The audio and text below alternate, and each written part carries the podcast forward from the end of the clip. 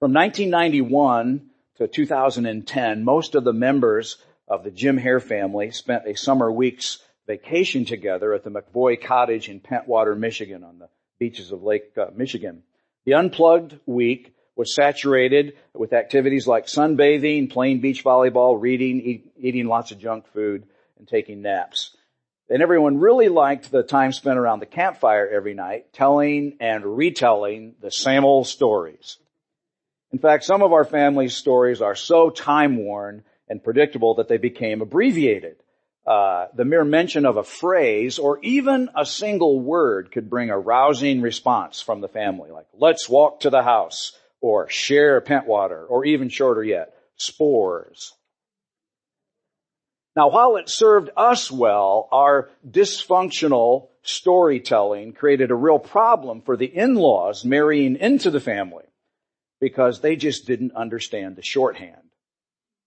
Well, for the last 2,000 years, Christ family, the church, has been telling and retelling the world's most famous and powerful story. But my fear is that at times we've reduced the narrative to a few short phrases or even a, a single word that mean little to the people not yet in our family. Words like redemption or atonement or wrath or judgment. We talk in an abbreviated religious code and folks just don't understand our shorthand. And so every year on Easter weekend, we retell the story of Jesus' death and burial and resurrection in language that is hopefully easy to understand. And part of the joy and the power that Christ followers have in the Easter story lies in this very simple repetition. Coming back to the same central truths uh, that we'll be reminded of today. Now, as Tony shared, for the last seven weeks of Lent, we've been reading and reflecting on the Gospel of Mark in a series of messages that we've called a 40-day adventure, following the radical Jesus. And this morning, as we conclude this series, we're going to discover that in the resurrection of Jesus Christ from the dead, God was announcing that everything has changed. So let's pray together. Good morning, Lord. We just say thank you for who you are and all you've done. We pray the prayer you taught us to pray. Our Father in heaven, we honor your name. And we join with the billions of Christ followers all around the globe this morning, worshiping you, celebrating the powerful Easter story. Thank you for your great, unending love for all people everywhere, every race, creed, and culture. We thank you that you died upon the cross for our sin and that on the third day you rose to make us right with you. Thank you for inaugurating your kingdom, your rule and your reign, for setting things to right. We ask that your kingdom would come, your will would be done right here today in our lives, in this campus, in this room, and right next door where our vineyard kids are learning about the power of the resurrection as well. Come, Lord, and bring your rule and your reign in our families, in our church, in our communities, those that are represented here today. Come through the Holy Spirit, whom we welcome among us in your name. Amen. One of the more powerful or memorable Jim Hare family narratives is the Spore story. Now its origin was Mystery Night. That's around the campfire where it's a tradition to have share a mystery, a short story, or a riddle for the audience to solve. And on this particular night, I was uh, sharing, and I shared a, an intriguing drama about an otherwise healthy woman who mysteriously died. The object was to discover the cause of her passing. Well, my nephew Blaine uh, was the clever sleuth who discerned uh, the method. As a microbiologist, her husband, um, in a fit of jealousy, had sprinkled her favorite book with deadly but undetectable spores after which ingesting, as she licked her fingers to turn the pages, killed her. Now, unbeknownst to the family at, the, uh, at this time around the campfire, I was making the whole thing up as I went. And so you know how it is when you tell one lie after another, it gets really complicated? Well, the story got much more complicated and very confusing as it unfolded, hence some of its enduring controversy and legacy in the Hare family. In contrast, the Easter story is simple, compelling, and straightforward. never changing, entirely true. What we know for certainty comes in the four gospels in the New Testament, the first four books, Matthew, Mark, Luke, and John. And the importance that these four writers placed upon the story can be understood by the relative space that they occupy in their brief accounts. Nearly one third of the Gospels of Matthew and Mark, one fourth of Luke, and nearly one half the Gospel of John are devoted to the Passion Week, the last seven days of Jesus' life that stretch from Palm Sunday to Easter morning. Now Mark's account is particularly riveting as an eyewitness story. No doubt the material he got came firsthand from the apostle Peter. He was his understudy. And in the 14th and 15th chapters of Mark, he relates in detail the events of the Passion of the Christ. Jesus' last meal with his disciples, his earnest prayers, his subsequent betrayal, his arrest in the Garden of Gethsemane, his trials, conviction, and sentencing, and then finally, in, in brief language, his overwhelming suffering and agonizing death through crucifixion. And as gripping as the record of Jesus' death is, what happened after it is even more startling. If you have a Bible or your Bible app, you may want to open it to Mark's Gospel, the 16th chapter, where we're going to read the first eight verses, Mark's gripping account of the resurrection. You can follow along on the screen as well. Mark 16 verses 1 to 8. Saturday evening, when the Sabbath ended, Mary Magdalene and Salome and Mary, the mother of James, went out and purchased burial spices so they could anoint Jesus' body. Very early on Sunday morning, just at sunrise, they went to the tomb. On the way there, they were asking each other, who will roll away the stone, the stone for us for, to the entrance to the tomb, from the entrance to the tomb?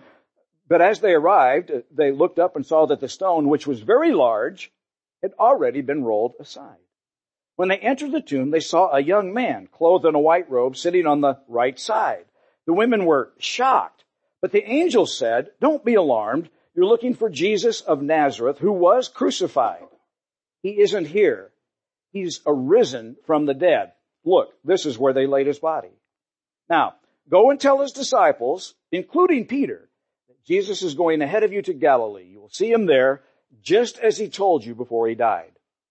The women fled from the tomb, trembling and bewildered.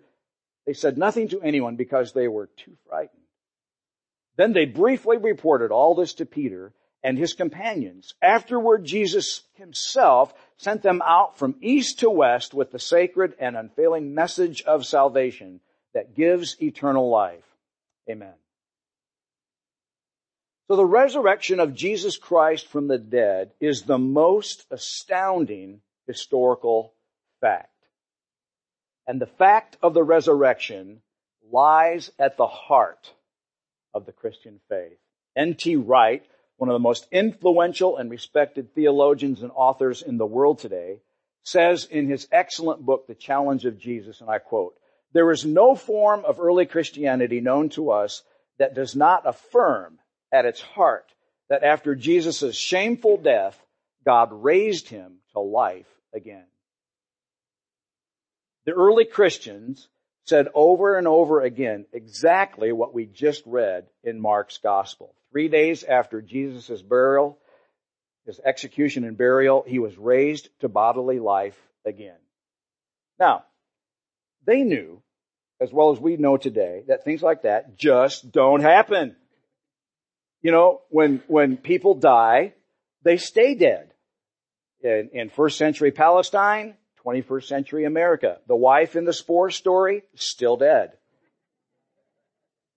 Your parents, your family, your friends or loved ones that have passed away, still dead. And when Jesus died, his followers certainly weren't expecting him to come back to life. And yet they said loudly and clearly, that's exactly what happened. It wasn't that the women went to the wrong tomb. It wasn't that the thieves, the Jewish religious authorities, or the disciples removed or stole the body. It wasn't that Jesus swooned, where a nearly dead Jesus was resuscitated by the cool, damp environment of the tomb. Uh, no, the Romans knew how to kill people.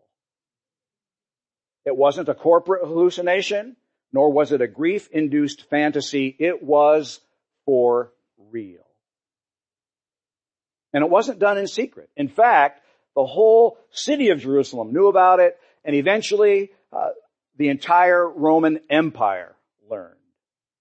There were at least 15 specific references in the Bible to Jesus meeting people, talking with people, touching people, and even eating with people after his resurrection. So standing squarely in the center of historical truth are the simple, compelling, and straightforward facts of the death, burial, and resurrection of Jesus Christ. And it was compelled by this powerful Easter story that those early Christ followers scattered throughout all the known world proclaiming the good news or the gospel of God's kingdom. And the Holy Spirit's record of early church history, you can read that in the fifth book of the New Testament, the book of Acts, affirms that the resurrection of Jesus Christ was the centerpiece of their message. 2,000 years later, the resurrection of Jesus from the dead is still galvanizing the church all around the world into mission. Because we love to tell the story. Simple, compelling, straightforward. So, just what does the resurrection mean? What are the implications of the story for us? I'd like to share this morning with you three, three simple, compelling, straightforward ways that Easter changes everything. The first is that our past can be totally forgiven. Now the painful truth is that most of us vastly overrate how good we are in the eyes of God. In our public moments, we think, hey, I live a decent life. I work hard. I, I try to treat people fairly. I'm generally honest. I vote. I volunteer. I coach my kids' teams. You know, I donate some money. Uh, I even buy Girl Scout cookies. What's the big deal? But in our private moments, when our hearts are quieted down, the shades are closed, we know the big deal is that we think things, say things, and do stuff that is wrong. And the Bible calls this sin. Now, these choices to think and say and do uh, uh, make us a sinner. You just don't hear that word very often anymore today, do you? You know, it's just not terribly popular. It's a little too blunt. But the reality is that as sinners, we've really made a mess of things. We've hurt a lot of people, even the ones we love. We've suffered through broken marriages, failed business relationships, We've wasted too much money. We've drank too much alcohol. We've consumed too much food. We, are now addicted to the wrong things. We have fought and lied and cursed and broken the law. We've disobeyed the rules.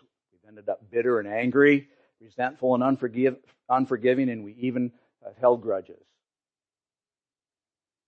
Now, others of us probably can't relate to living such a life, but if we were honest, then we would say, well, yeah, we've lived independence of God and we've lived for our own selfish pleasure and we've largely ignored the needs of others and everything in between. And so now things are a mess. Some of us feel guilty. Some of us feel ashamed. We're stuck with the consequences of our poor choices. And we suspect that God is probably angry with us. He's upset, probably wants nothing to do with us. Well, the resurrection is God's provision to forgive our past and give us a brand new start. The apostle Paul, one of the preeminent figures in the early church, communicated this powerful truth in these words in his letter to the church at Rome, the fourth chapter, the 25th verse. Jesus was handed over to die because of our sins, and he was raised from the dead to make us right with God. In the resurrection, it's as if God said, okay, in Jesus, I'll die for all the sins of the entire world to pay for everything that has been or ever will be done wrong. Jesus will pay the price that you should have paid. Through the cross and resurrection, God says, I'll make it possible for all people everywhere to experience complete forgiveness and to be made brand new. Freedom from their sinful past. I'll change everything. God says, I'll forgive uh, your sin and I will not hold them against you. I'll let you start over as a brand new person and have a brand new life as you come into my kingdom. Now that is good news. So friends, I want to put this as simply as I possibly can. Because Jesus died and rose again, your sinful, selfish past can be totally, completely forgiven. No strings attached. Jesus doesn't put a coat of paint or perfume over our otherwise broken down, complicated, messed up life. He gives us a brand new life as we turn from sin and selfishness and we trust Him. And we then stand before God as His daughter, as His son, just as if we'd never, ever sinned. God is not holding your sinful past against you, nor will He ever charge you for the sins you commit in the future. The things you say and do and think that are wrong. He'll not hold them against you. He gives us a brand new identity as His son, as His daughter, forever forgiven, forever free, forever made new. Let me share with you my brief story. I was raised by very devout, authentic Christian parents right here in Peoria. Because my father was a lay pastor in our uh, church tradition, all the pastors were lay. Uh, uh, uh church attendance was very high uh, every Sunday, every Wednesday. I grew up hearing the Easter story. But while I would have told you that I acknowledged it as the historical truth, I never surrendered to its power or its call or claim on my life. I never, never gave my life to Jesus until I went to the University of Illinois in 1974 to study landscape architecture when as a freshman I began to experience what I now know was both the awareness of and conviction of sin. See, I was caught between trying to get an education on one hand and maintaining a sinful social life on the other, and I was miserably guilty. I was also influenced by my Christian roommate. His name was Bob, who I thought was just weird. He might have been, but he had something that I didn't have. And that was peace. We had many late night conversations, and so in part due to his influence, and on the night of Tuesday, October 29, 1974, room 413, Babcock Hall, Pennsylvania Avenue Residence Halls, Bob was long asleep. I slipped out of my bed about 10:30 that night, and I knelt down and I prayed sincerely for probably the first time in my life, a very simple prayer that went something like this as far as I can remember. Jesus, if you're real, please come into my life. And at that moment, I felt the weight of a thousand tons lift off of my life. As I later learned at that time that Jesus forgave my sin, freed me from its guilt, and made me. So friends, at the close of this message today, I'm going to invite you to join me in a prayer inviting Jesus to come into your life and give you a brand new start. Because your past can be forgiven and you don't have to carry your sin around with you any longer. The second way that Jesus uh, Easter changes everything is this. Your present can be hopeful. The sad truth is that many people, even after surrendering to Jesus, still continue to live defeated and hopeless lives. In many cases, I found out, I find out that no one's actually ever told them the news that I'm about to share with you. So listen closely. Forty days after the resurrection, Jesus ascended to God the Father in heaven. And he then received the gift of the Holy Spirit and sent him to the earth on the day of Pentecost. You can read uh, an account of that in the New Testament book of Acts, the second chapter where the technical language is that the Holy Spirit was poured out like water on the earth. Now, since that day, when you begin a relationship with Jesus uh, through surrendering your life to Him, God comes to live inside of you through the personal and powerful presence of Himself, through the Holy Spirit. That is, He comes to live in you right now. His personal powerful, indwelling presence. And he comes to give you a hopeful life.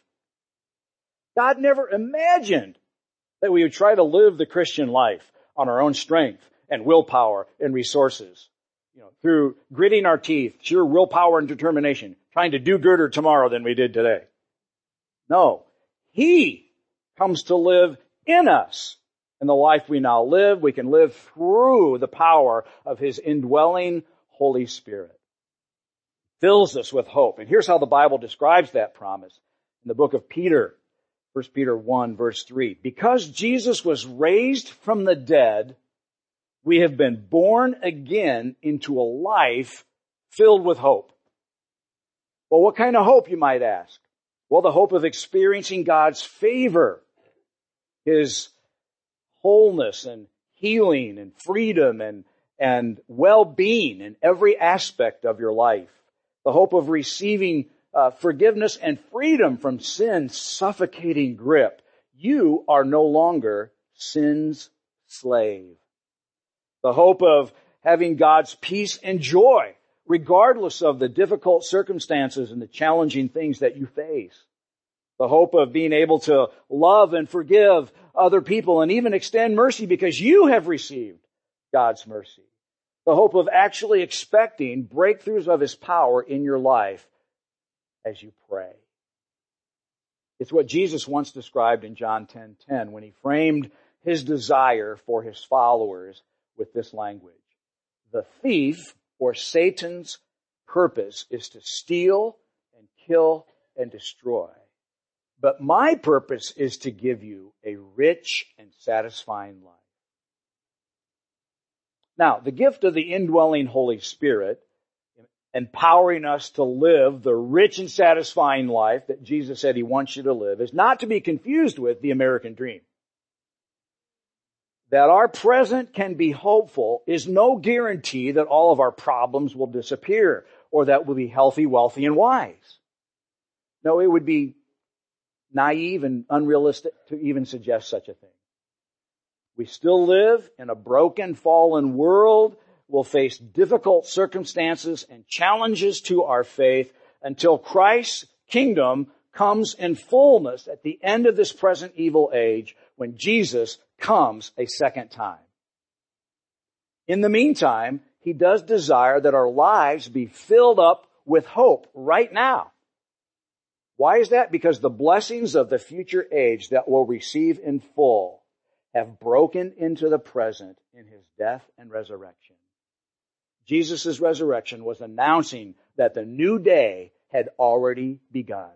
And in that sense, friends, followers of Christ aren't waiting for anything. It's already happened in Jesus' death and resurrection. The new age is beginning to dawn.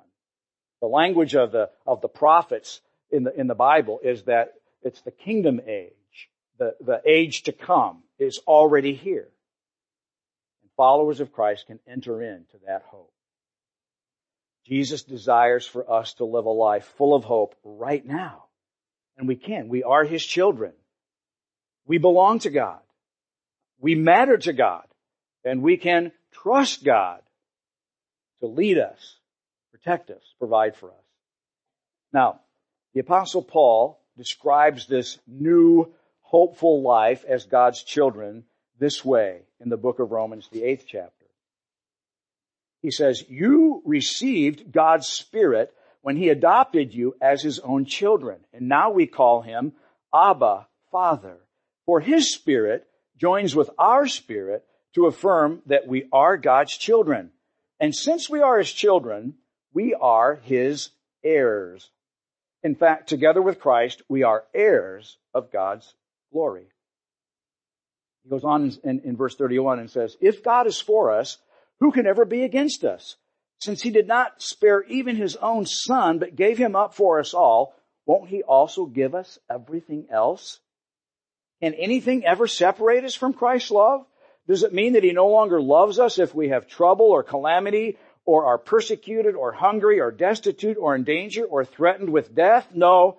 Despite all these things, overwhelming victory is ours through Christ who loved us. We'll sing that song today that His love never fails. So friends, our present can be hopeful, as we've read, because we are heirs of God. Because if God is for us, no one can stand against us. Because nothing can separate us from his love because overwhelming victory is ours now through Christ. Fulfilled and empowered by the Holy Spirit, our lives can be saturated with his fruit. Things like love and joy and peace and patience and goodness and kindness. It matters not how difficult our circumstances are or how many challenges there might be to our faith. It matters not whether we're an engineer or an architect or a student or a teacher, a computer technician, an administrative assistant, uh, work in, in the trades or in retail sales or in food service, or you're a stay-at-home mom or dad, or you're now retired. It matters not whether you're young or old, rich or poor. It matters not if you're male or female. It matters not your race. It matters not your level of education, your socioeconomic status, the kind of clothes you wear, or the color of your hair, or how many piercings you might have. It matters not. Right now, our life can be hopeful. The third simple, compelling, and straightforward way that Easter changes everything is this. Our future can be secure. Now, by God's grace, my wife Tina and I have been relatively healthy for most of our adult lives, um, our 57 years. That's 56 for me. For the first three mar- uh, years, uh, three decades of our married and, and childbearing and raising years, apart from a few minor issues, we seldom had to go to the doctor or hospital by God's grace. And quite honestly, we somehow imagined that growing older and having to deal with an aging body was something that, you know, others would face, but not us. What were we thinking? But over the last six years, as we've uh, battled uh, uterine cancer, a hernia, uh, wisdom teeth extraction, several root canals, high cholesterol, tinnitus, and diminishing eyesight, we both feel the effects of aging, and we have longed for a new body in ways that we've never dreamed. Bring it on, Lord. Sooner than later. Well, not exactly, but.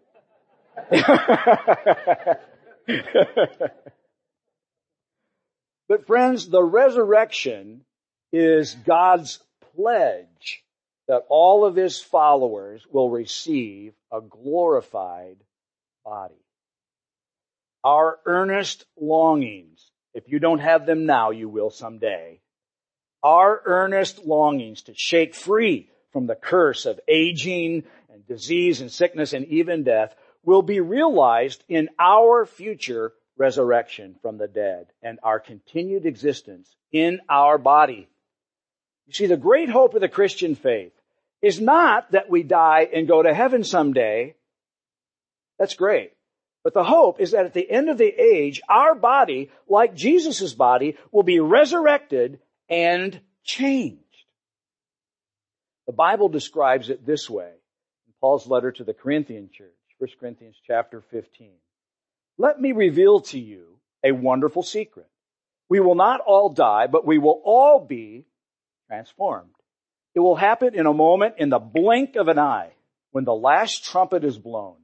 For when the trumpet sounds, those who have died will be raised to live forever and we who are living will also be transformed. Our dying bodies must be transformed into bodies that will never die. Our mortal bodies must be transformed into immortal bodies. When our dying bodies have been transformed into bodies that'll never die, then this scripture will be fulfilled. Death is swallowed up in victory. And so friends, at the end of this present evil age, every person who fully follows Jesus, the radical Jesus, will be raised from the dead and reunited with the soul spirit and our bodies will be glorified and changed and we will never die. That is shouting ground.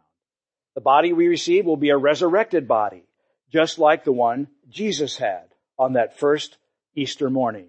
It's a real body. It was not a ghost, and yet it was not bound by space or time. Uh, it will never grow old, never grow weary, never get sick, never need strength. We shall be as he is. And then Jesus will set the entire creation to right as he creates a new heaven and a new earth. And the Bible tells us that God will then live among us as his people, and we, the followers of the radical Jesus, will rule and reign with him just as he intended when the whole story began. In this sense, our future can be secure. So Easter changes everything. Our past can be forgiven, our present can be hopeful, our future can be secure. And friends, today, wherever you're at on your spiritual journey, God is inviting you to fully follow the radical Jesus. Where will the radical Jesus take you, you might ask? Well, we don't fully know. But we have to be willing to take the risk. The risk is, is this. You trust Jesus' promise. The radical Jesus said this. If you try to hang on to your life, you'll lose it. But if you give up your life for my sake, you will find it and save it. And I told you earlier at the conclusion of my message, I was just going to invite you to pray with me. So here's what we're going to do. You know, one of the simplest and best ways to connect with God is to just talk to Him and direct your thoughts to Him. That's called prayer. And so I'm going to invite you just to talk to God and express your desire for a new or deeper relationship with Him through Jesus Christ. And you can just agree with the words that I say in your heart as we pray. Let's do that. Jesus, we thank you for the powerful truth of the Easter story. Thank you that you came to earth fully man, fully God. You lived a sinless life and you died upon the cross for that sin. And, and you were raised to, to life from the tomb to make us right with you. And Lord, all of us today, we, we admit our, our sin and our need of your forgiveness. We, we pray that uh, you would extend mercy and, and, and completely forgive our past and make us brand new. We surrender to you for the first time or the thousandth time. We ask you, Lord, to give us your brand new life, to fill us now with your Holy Spirit and with hope for living. And it's in your powerful name that we pray.